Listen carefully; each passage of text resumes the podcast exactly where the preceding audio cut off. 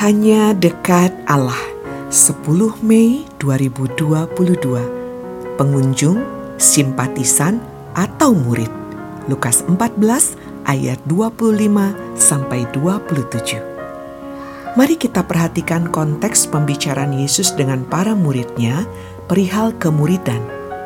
Lukas dengan baik menampilkan sebuah kenyataan. Pada suatu kali, banyak orang berduyun-duyun mengikuti Yesus dalam perjalanannya. Inilah kenyataannya. Banyak orang berduyun-duyun mengikuti Yesus. Lukas tidak menyatakan dengan jelas berapa banyak orang yang berduyun-duyun itu.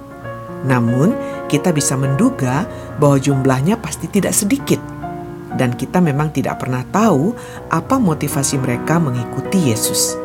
Berkaitan dengan perjalanan, maka yang dimaksudkan Lukas adalah perjalanan ke Yerusalem, tempat di mana Yesus menuntaskan misi hidupnya, mati dan bangkit. Nah, persoalan besarnya ialah apakah orang yang berduyun-duyun ini akan setia mengikuti Yesus hingga Yerusalem? Apakah mereka akan tetap menjadi murid saat mengetahui visi dan misi sang guru? Berkenaan orang banyak yang berduyun-duyun itu, Yesus berkata, "Jikalau seorang datang kepadaku dan ia tidak membenci bapaknya, ibunya, istrinya, anak-anaknya, saudara-saudaranya laki-laki atau perempuan, bahkan nyawanya sendiri, ia tidak dapat menjadi muridku. Siapa saja yang tidak memikul salibnya dan mengikut aku, ia tidak dapat menjadi muridku. Sang guru tampaknya membedakan antara orang yang datang dan orang yang menjadi murid. Yang datang belum tentu menjadi murid. Memang banyak yang datang, itu patut dihargai.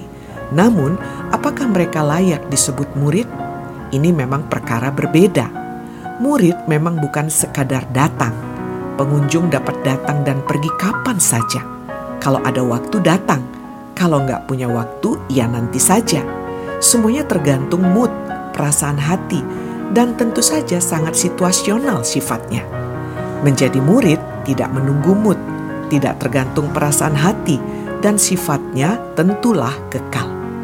Murid juga beda dengan simpatisan. Simpatisan tentu saja hubungannya lebih dekat ketimbang pengunjung. Akan tetapi, semuanya itu berdasarkan simpati seseorang. Simpati menurut KBBI berarti rasa kasih, rasa setuju, rasa suka, keikutsertaan merasakan perasaan orang lain. Ujung-ujungnya perasaan lagi. Dan kita sulit mengharapkan komitmen dari para simpatisan. Sekali lagi, perasaan seseorang cenderung berubah, bahkan senantiasa berubah. Dan Yesus memanggil orang untuk tidak hanya menjadi pengunjung, simpatisan, tetapi menjadi murid. Salam semangat dari kami, literatur perkantas nasional. Sahabat Anda bertumbuh.